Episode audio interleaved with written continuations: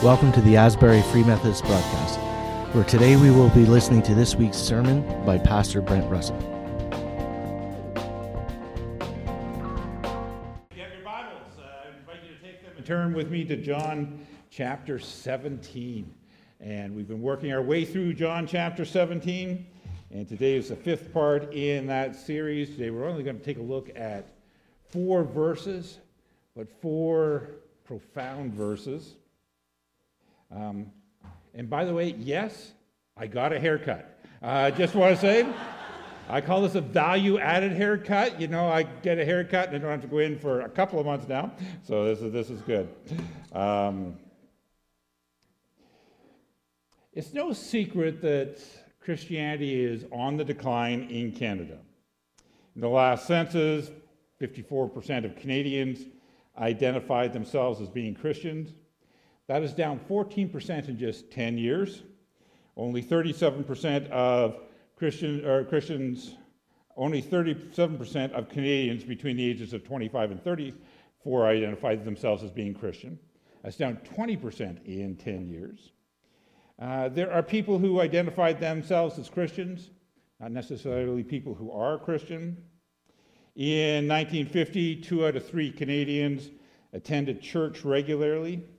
66%. In 2019, about 6% attended church regularly, and after the pandemic, I imagine it's smaller than that. Um, if it wasn't for the immigrant population, uh, the number would be significantly lower yet. Um, Asbury's felt this dynamic, right? Uh, 20 years ago, this church was 200 people on a Sunday morning. Um, now we have a little more or a little less than, than 100 people, depending on how you count online uh, church. So, what do we do with that? Well, obviously, we want more people to come to know Jesus, right? Let me tell you about my Jesus.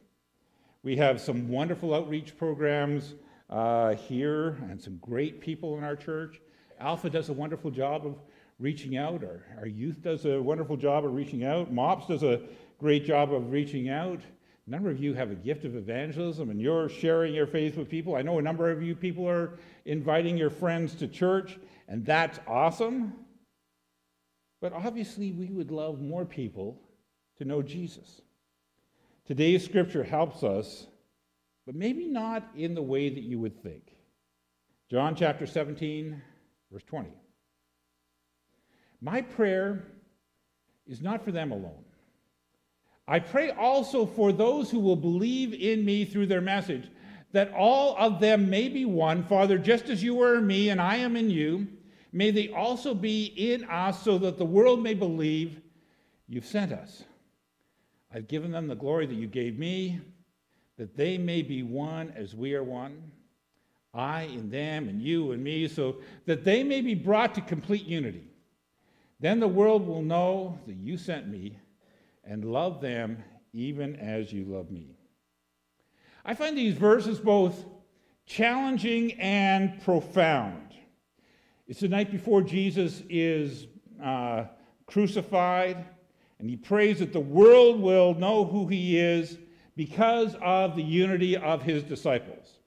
And this is consistent with the message that he, he had uh, told his uh, disciples a little earlier in John 13 35. He says, by this, everyone will know that you are my, my disciples, if you love one another.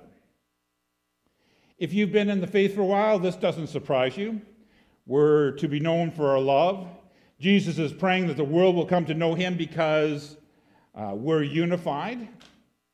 Here's why I find this a little challenging. Jesus said a little earlier, uh, said, They'll know we're Christians by our love. They'll know who I am because of our unity, because of our oneness.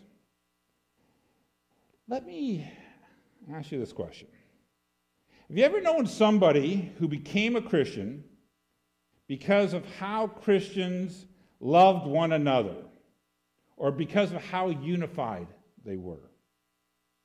I've known people who've become Christians because of how Christians have loved them because of that demonstration of love, and Christians loved uh, uh, them, people chose to love Jesus. But I don't know that I've ever heard, maybe once or twice, a testimony of a person who said, I just saw how those Christians loved each other and how they were really one in the Spirit. And because of that, I became a Christian too. So I find this passage a little bit troublesome. There are three options in dealing with a passage like this. You could say, well, the, the scripture's wrong, um, that it doesn't know what it's talking about. You can say, well, the, the scripture means something other than the straightforward meaning that we read. Or you can say, maybe we're not living in the way that we're called to live.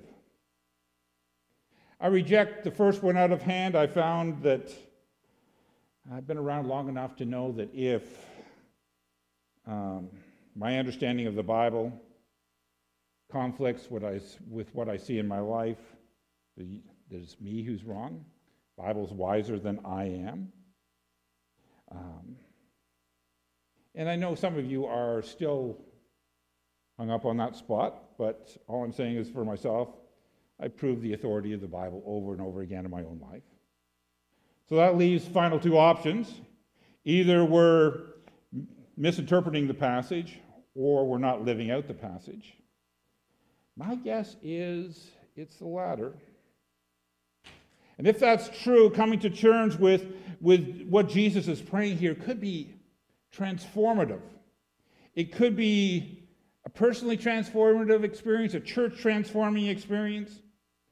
It may be that as you look at this passage today, that God's going to just blow your mind and give you eyes to see something that you haven't seen before uh, of what you could be. And I'm hoping that's what happens today. Because the vision for what Jesus is saying is here is profound. And it's amazing and it's good. But before we go there, let me talk, tell you about unity. Um, I've known, I've known, haven't known people who come uh, become Christians because so much of unity, but I have known people who haven't become Christians because of disunity. So we all know unity is important. But unity is not trying to merge all churches into a single entity. Some people think, well, you know, there's so many different denominations. If we're all just one denomination, that would be the answer to Jesus' prayer. It wouldn't. Evidence of that is I know a lot of denominations who are not unified, even though they're part of the same denomination. Making it bigger uh, probably wouldn't help. Unity is not thinking the same way about everything. I talked about this a few weeks ago. The disciples were from different walks of life, different perspectives on life, different politics, and to some extent, different value. Um, unity showed up because they gathered around Jesus. Jesus was the unifying factor, not all their other perspectives on life. Unity shows up not as conformity or uniformity, but, but unity is about gathering around Jesus. One of my values is good theology. I believe that what you believe is important, but some of my best and closest fellowship has been with people who love Jesus, but hold a theology different than my own. My Baptist, my Anglican friends, they've been good for me, and they've walked with me. So if unity in the life of a Christian is not conformity, what it is? Well, here's where Jesus' prayer comes in. Let's take a closer look, verse 21. Father, just as you are in me and I am in you, may they also be in us, so that the world may believe that you sent me. So, how is the Son and the Father, and the Father and the Son? Well, let me take a few moments, or more than that, to talk to you about the Trinity. Word Trinity never shows up in Scripture, but it's a theological term we use, we use to explain who God is, what He's like, and as I'm sure you know, there are three members of the Trinity Father, Son, Holy Spirit. This chart explains a little bit about what we believe about the Trinity. Father, Son, Holy Spirit. The Father is God, the Son is God, the Holy Spirit is God. But the Father is not the Son, the Son is not the Holy Spirit, the Holy Spirit is not the Father. Um, and yet, there's not three gods, there's one. They're all God. That's the doctrine of the Trinity in a nutshell. And I get that it's a mystery because 1 plus 1 plus 1 usually doesn't equal 1, but in the case of God, it does. And I know some people have used like the st- three st- states of water to explain it. You know, there's um, uh, ice, and then there's uh, liquid, and then there's gas. But uh, God doesn't shift between states, He's all those states all at the same time. And yet He's one. Um, and I get that it's beyond our understanding, but I'm asking you to live in the mystery of the Trinity with me for a minute, uh, because Scripture leaves us with this mystery. Jesus said, I am in you, you are in me, I am in the Father, and the, the Father are one. If you've seen me, you've seen the Father. Um, Jesus is saying, Yeah, Father and I are one. And uh, could go into that. I don't even have time to talk about the Holy Spirit. I want to keep on track with John 17 this morning. But here is the Trinity. So here's the picture we get of the Trinity. You have the Father, the Son, the Holy Spirit.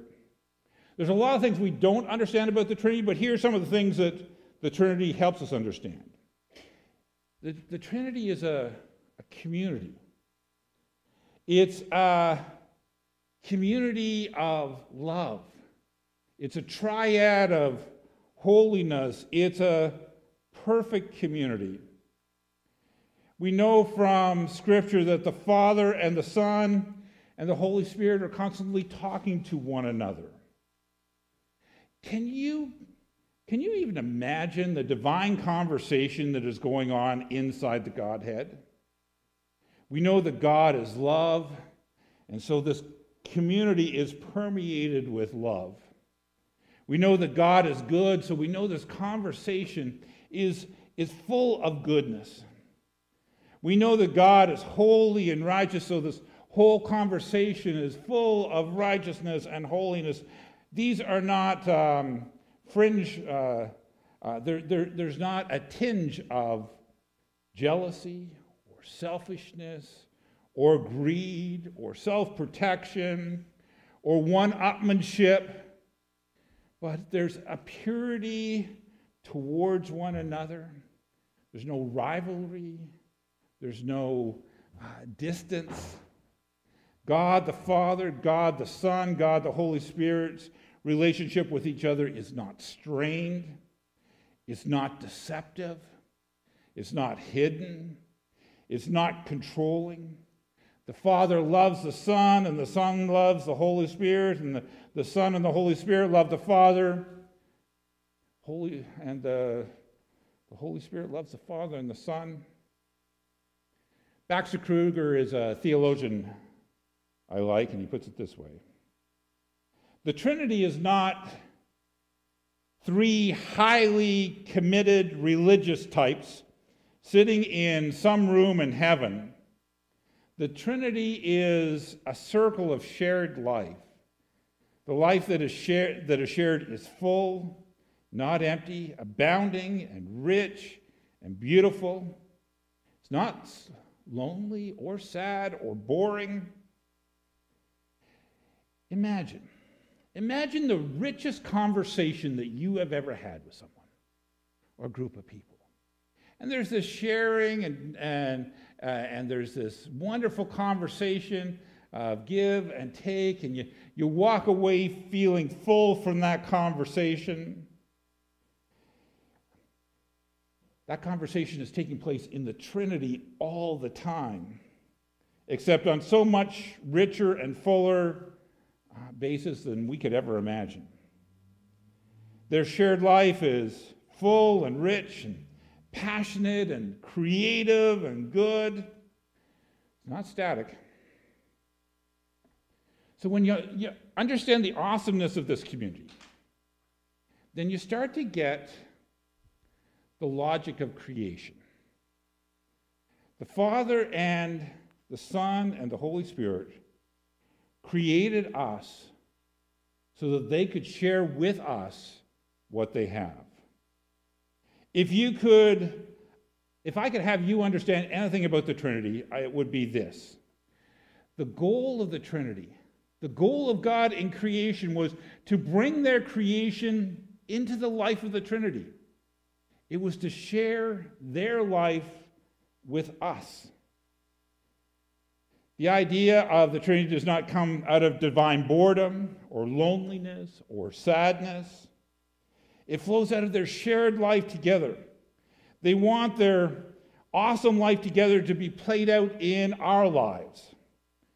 Part of what Jesus does is put joy and peace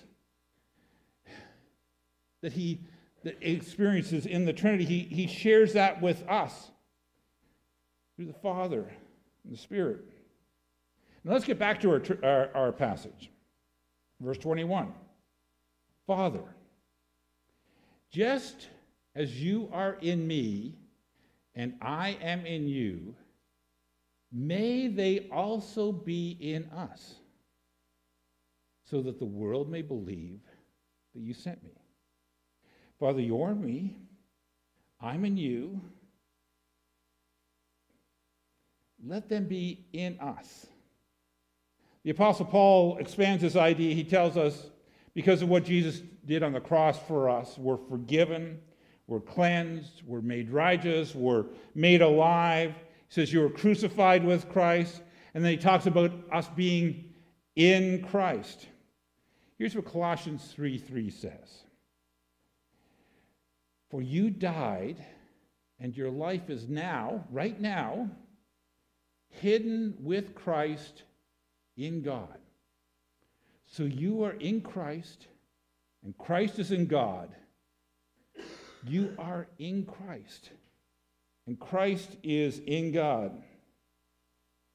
And so you get to see, because of where you are spiritually as a child of God, you get to see a glimpse of the fullness of joy and the vibrancy of life in the community of the Trinity. And you understand the purpose of creation was to share this life with their creation, to share this life with us.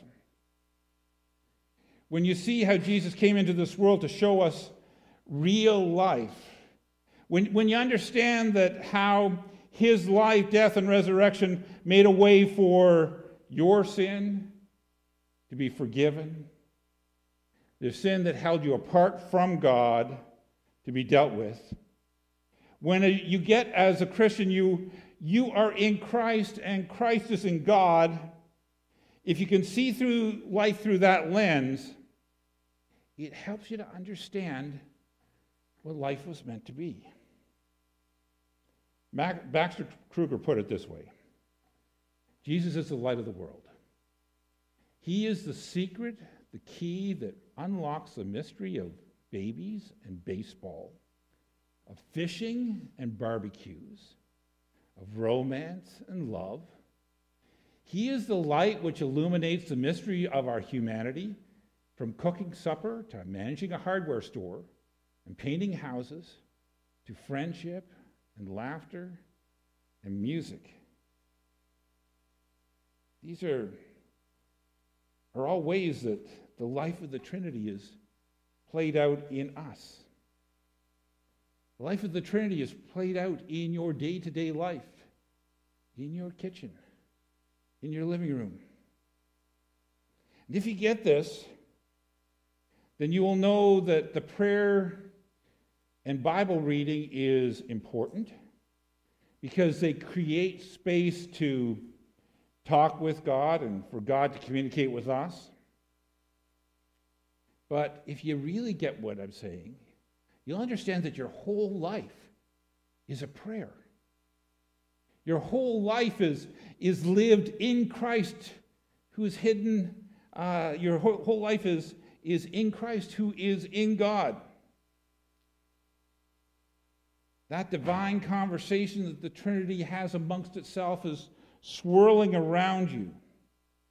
And you're included in parts of that conversation. You might hear, uh, says, May they be, one, be in us so that the world may believe that you have sent me. Wow, you may hear the conversation swirling around. My, how I love my child. My, yeah. Yeah, I love them so much. Did you see what they did? Wow, they made me proud. Uh, did you see how they blew it? But they came back to me? Ah, they didn't sit there. They came back to me. Way to go.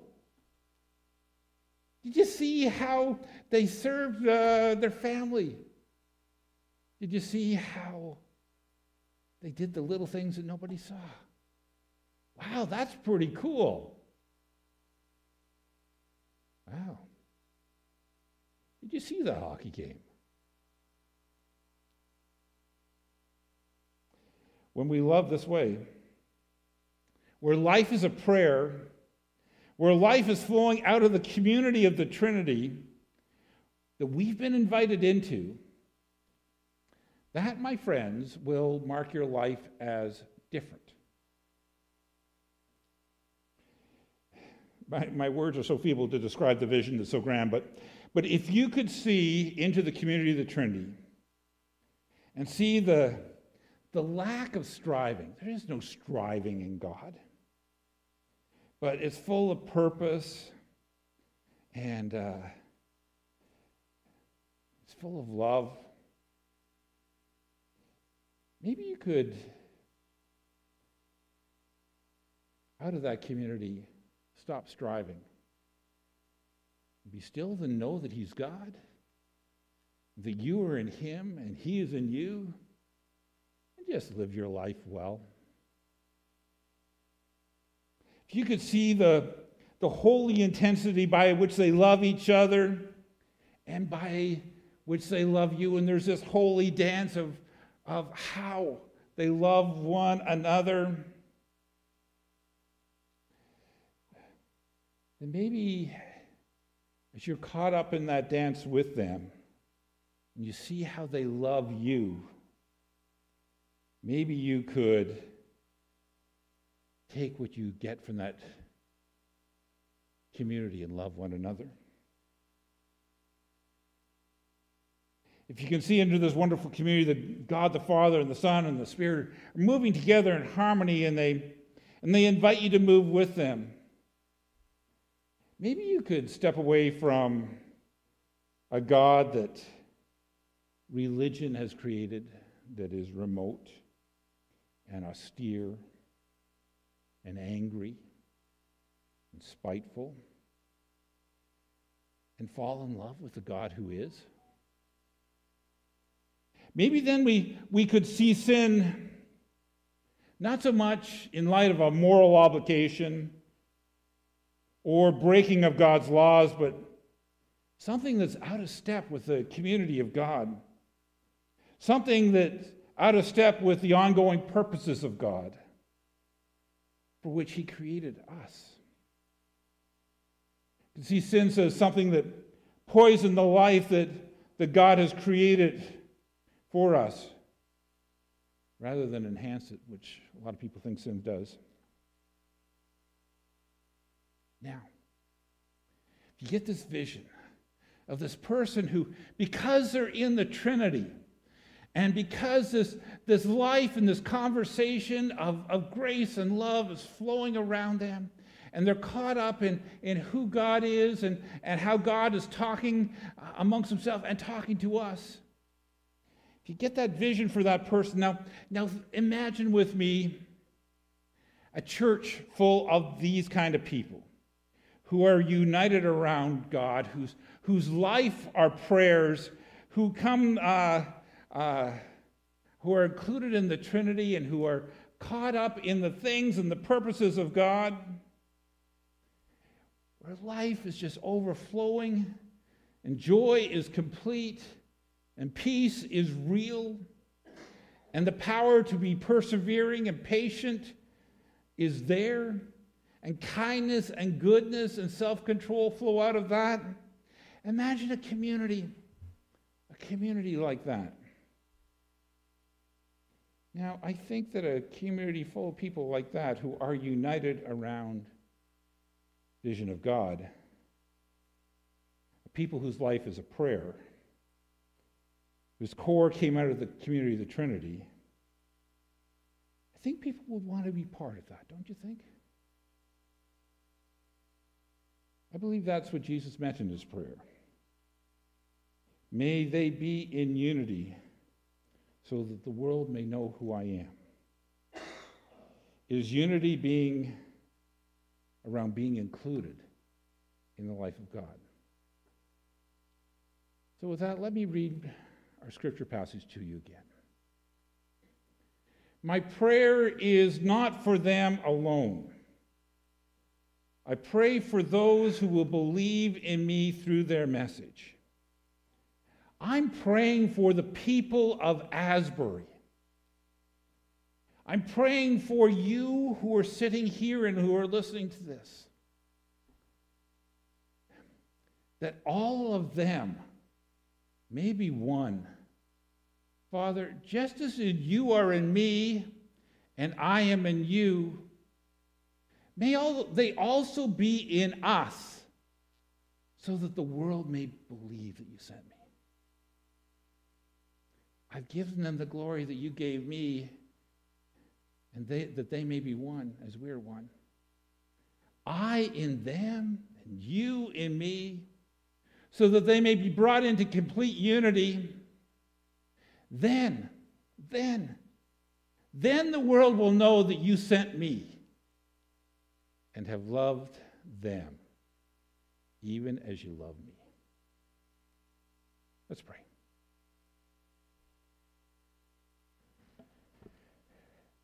Thank you for who you are, you are, Lord. Our words fail us when we go to describe you. You are so far beyond what we can capture in language.